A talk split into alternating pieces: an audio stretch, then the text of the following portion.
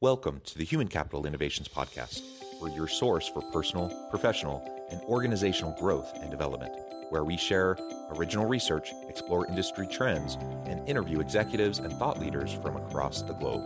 We hope you join us often for practitioner-oriented content around all things related to leadership, HR, talent management, organizational development, and change management. Maximize your personal and organizational potential with Human Capital Innovations Podcast.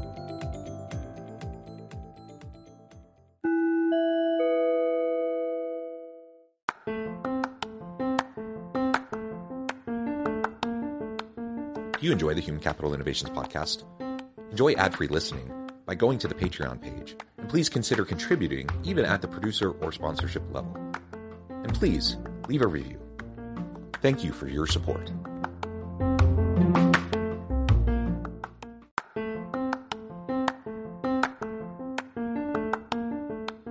Welcome to the Human Capital Innovations Podcast. In this HCI Podcast episode, I talk with Aaron Rubens about the importance of appreciation in the workplace.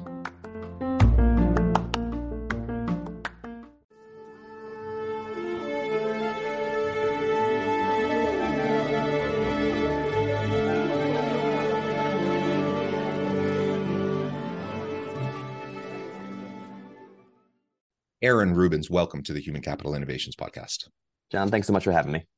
Yeah, it's a pleasure to be with you. You're joining us from the Chicago area.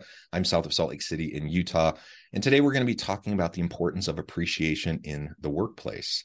As we get started, I wanted to share Aaron's bio with everybody. Aaron Rubens is the co-founder and CEO of Kudoboard, a platform primarily used for workplace appreciation on special occasions, company events, and everything in between.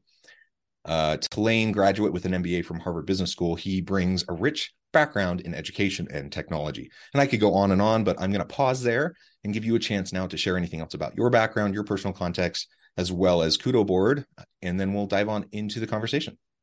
Absolutely. Well, John, first of all, thanks so much for having me. Excited to be here. In terms of my background, been working on Kudoboard now for the past 5+ years, and really excited to speak with you and your audience about how it can be used in the workplace to make people feel more engaged and connected with their colleagues. Yeah, and that engagement and connection is really so vital.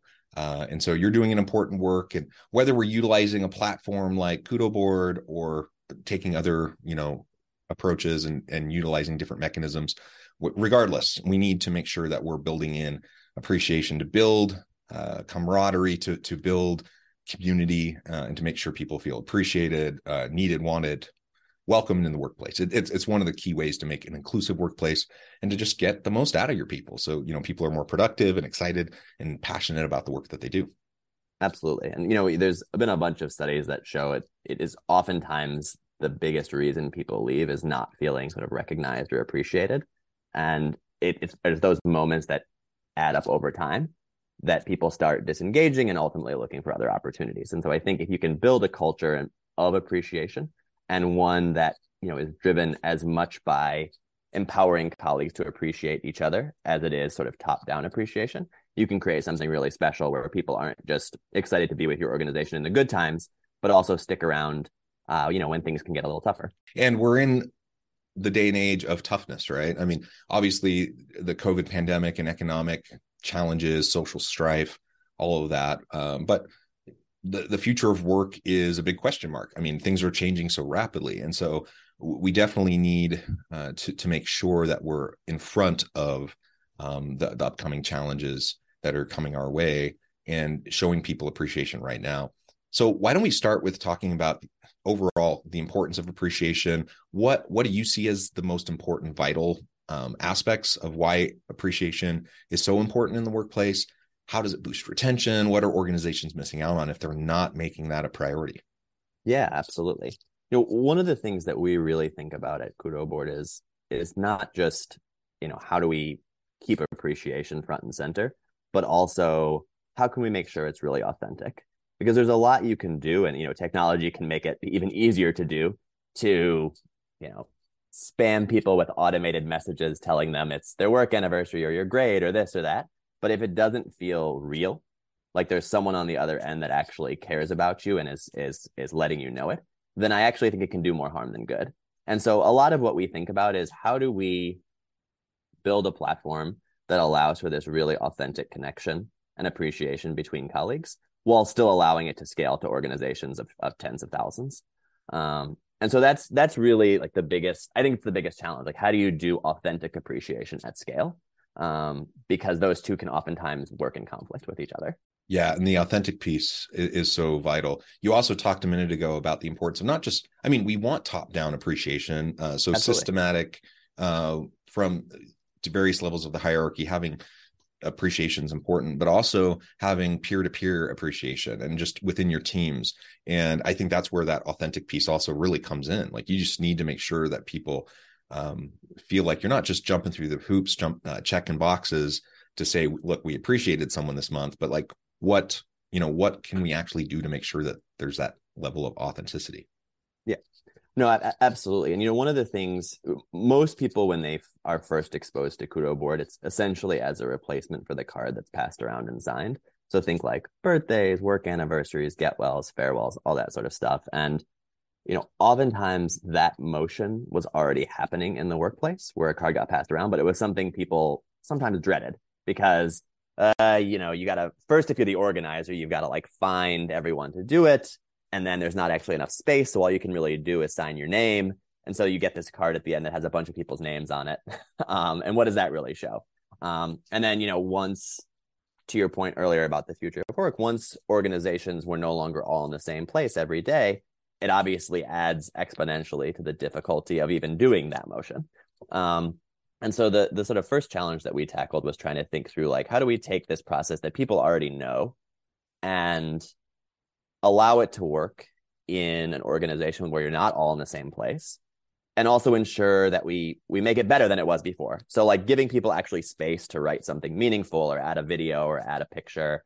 Allowing people to print it as a book for like things like a farewell or retirement, when it's like, hey, I just worked at this place for 25 years. Like, I want something physical to go with me. And so, but the biggest thing to your point is like, how do we make sure that it really does not just come, hey, it's from a manager to an employee, which is great to have, but it's also from their peers, because getting those connections that you make over the course of weeks, months, years at an organization are really what keep people driven and connected. And so, you know, wanting to make sure that you can kind of honor that and celebrate it at those moments that matter throughout the year is an exciting thing. And so it's you know, that was where we started, and it's still a major use today and something that kind of gets us excited every day. Yeah, and perhaps that's partially how you grow appreciation at scale too. I mean, there's only so much you can do from the top down in terms of, you know, especially if you have, you know, not just dozens of employees, but hundreds, thousands of employees. That's a really difficult thing to do at scale. But if you can build in mechanisms for peer-to-peer appreciation in authentic ways, now you can have touch points with pretty much everyone, you know, in a reasonably short amount of time, it seems.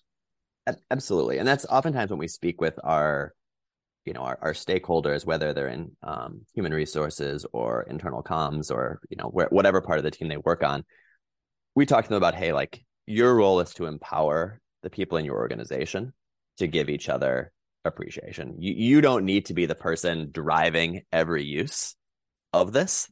First of all, you don't want to have to do that. You've got, you know, tens of thousands of people that would be your full-time job and then some. But it's about, you know, giving you the tools to empower people so that it is scalable, and then making sure that you can kind of like monitor it, have the metrics, have the filters, have all the things you need to feel comfortable and safe when it isn't necessarily something that you're controlling every aspect of. And that's always like the trade-off, is how do you empower people while still feeling like you have sufficient visibility, safety, et cetera, in place so that you feel comfortable kind of giving up the reins when you're putting a system in place. Yeah. So appreciation, of course, is going to be an important part of building that kind of dynamic, healthy, innovative culture within an organization. Maybe talk to us a little bit more about what you see Kudoboard and other appreciation types of systems. How do you see those making the biggest impact on company culture over time? Yeah. I mean, one of the things that I find really interesting is that oftentimes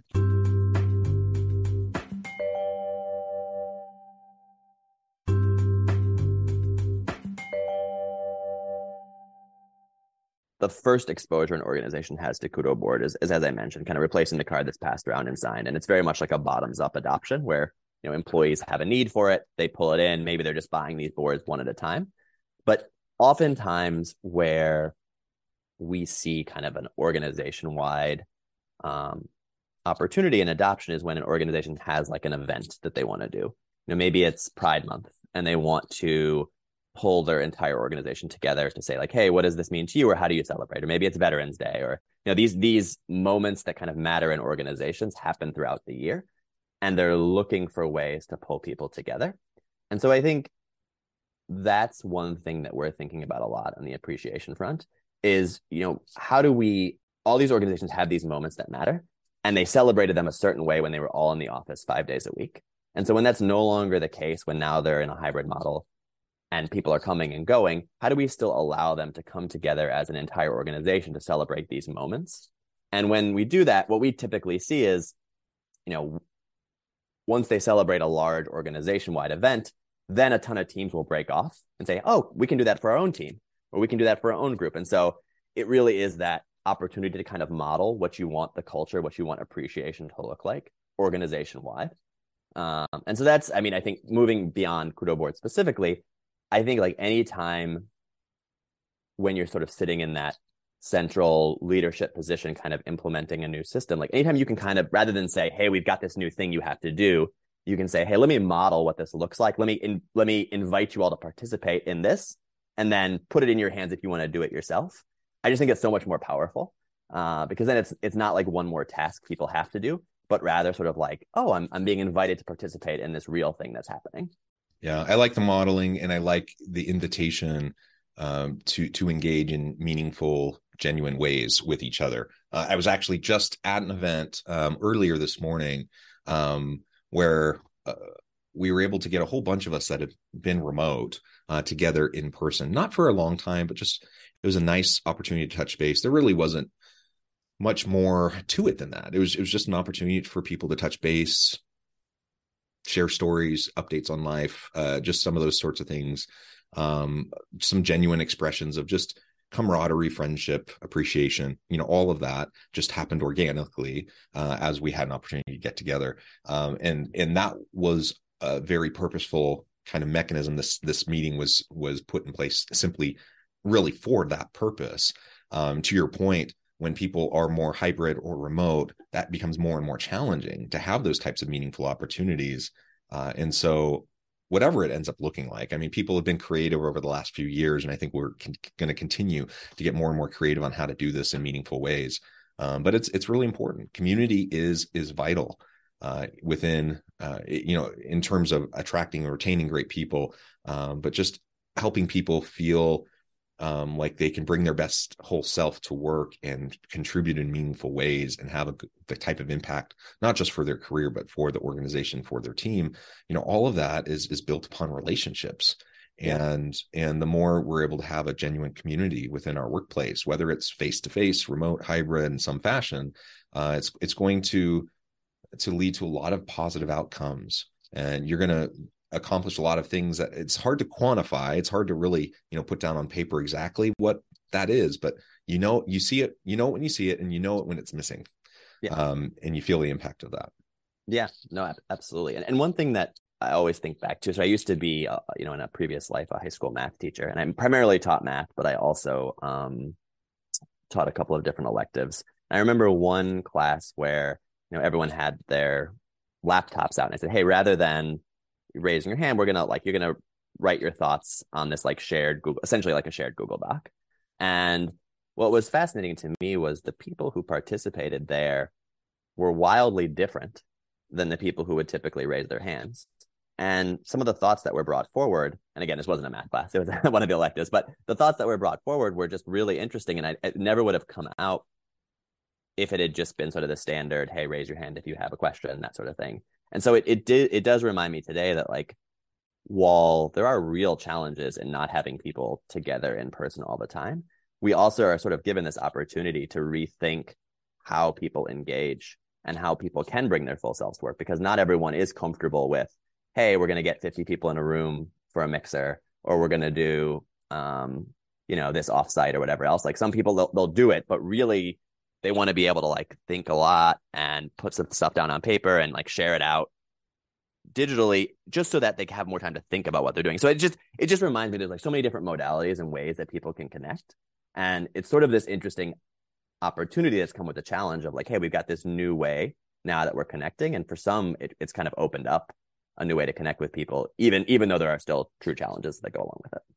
Those challenges are going to continue to be there. And as we utilize new technologies and new approaches, you know, we're figuring it out. We're building the plane while we're flying it. And so, of course, there's going to be some ups and downs and you know, things are going to work, other things aren't going to work, and we're going to iterate. And I think as long as we're open to this, and as long as employers, as we're mindful of the importance of genuine appreciation, and we're looking for meaningful ways to create mechanisms for that to happen, you know, I think that's the key. I mean, that's the starting point at least, so that we can then try different things over time.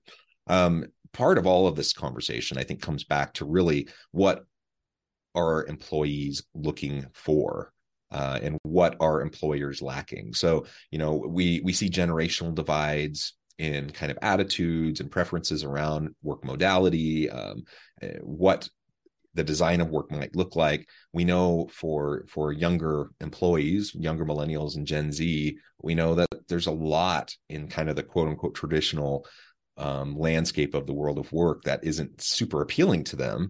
And I saw a study 1 or 2 days ago. It was about 50% of the U.S. workforce now in some way engaging in the gig economy. Now, many of those people have traditional jobs as well, and they're doing a side hustle on the side. But the reality is younger workers are, you know, opting out of kind of their traditional models. So what do you see, you know, as it relates back to this appreciation conversation? You know, what are employees looking for? What are employers lacking? And how can we bridge the divide so that we can, you know, tap into great talent and help our organizations thrive?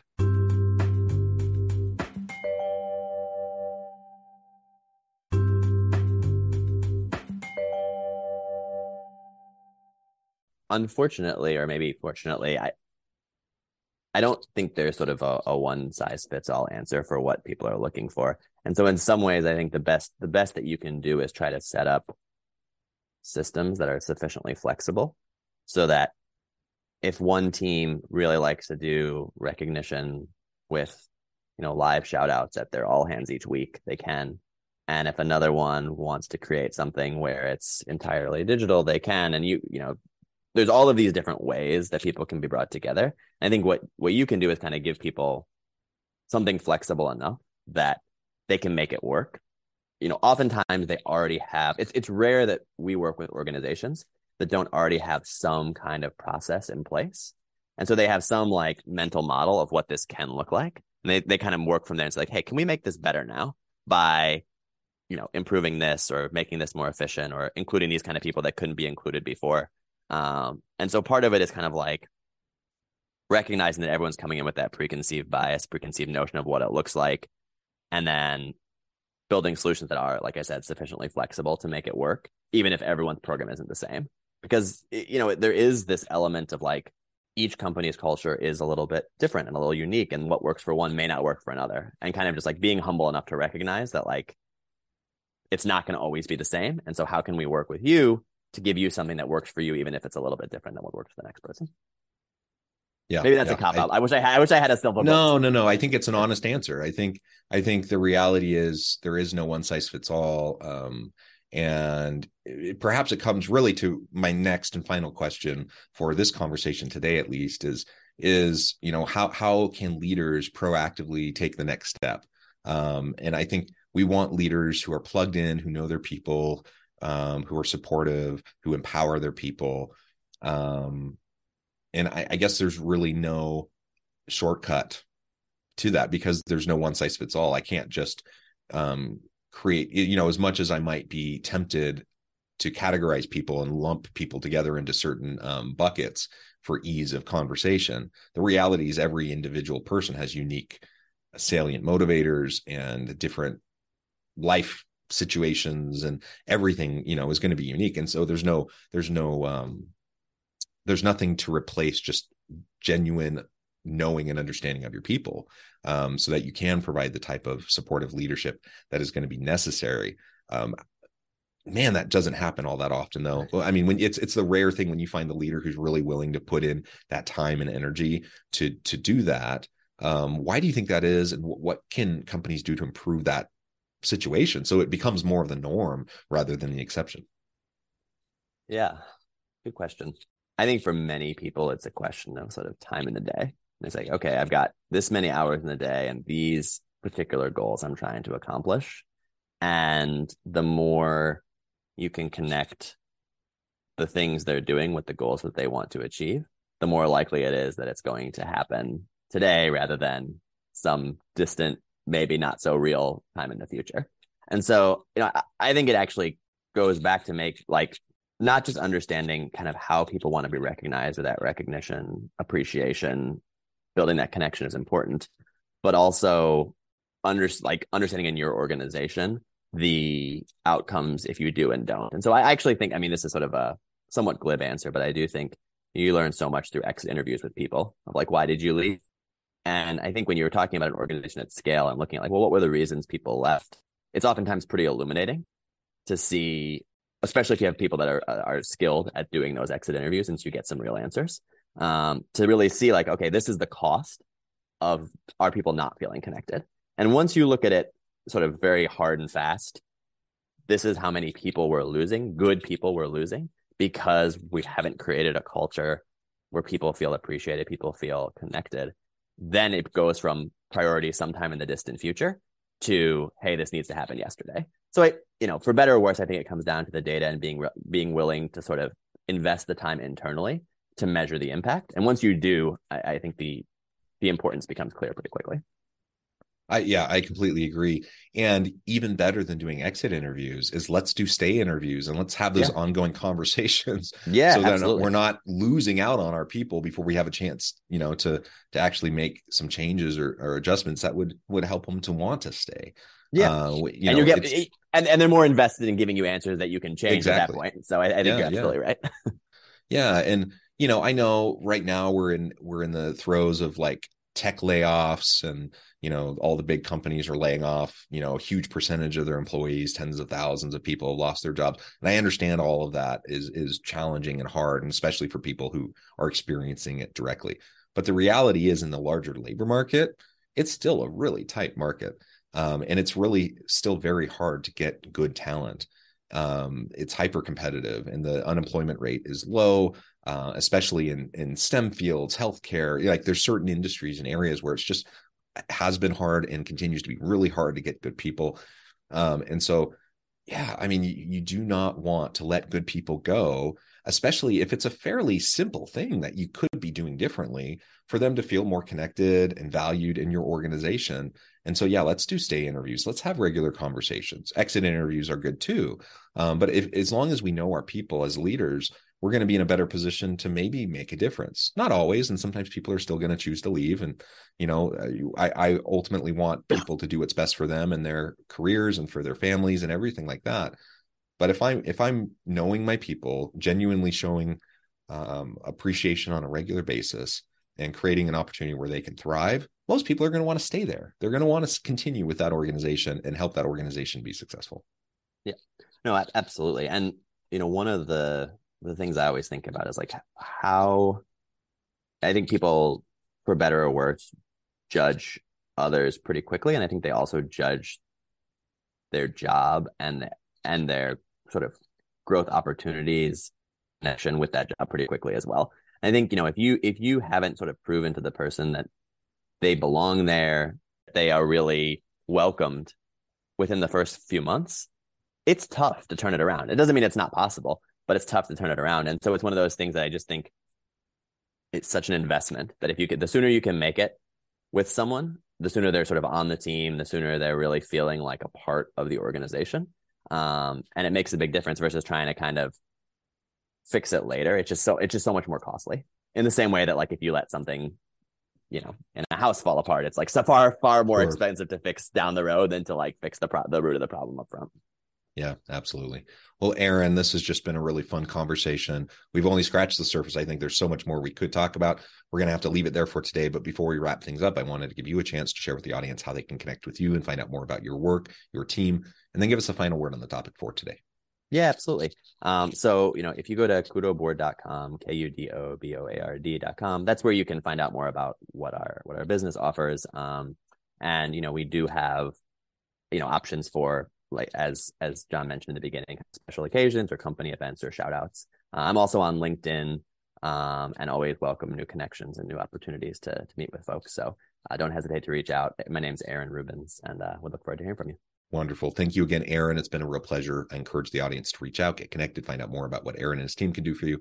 And as always, I hope everyone can stay healthy and safe, that you can find meaning and purpose at work each and every day. And I hope you all have a great week. Do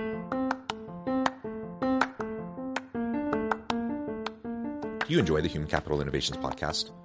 Enjoy ad-free listening by going to the Patreon page. And please consider contributing even at the producer or sponsorship level. And please leave a review. Thank you for your support.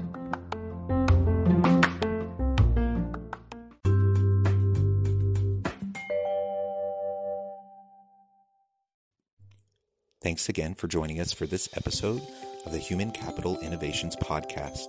I hope you stay healthy and safe, and that you have a great week.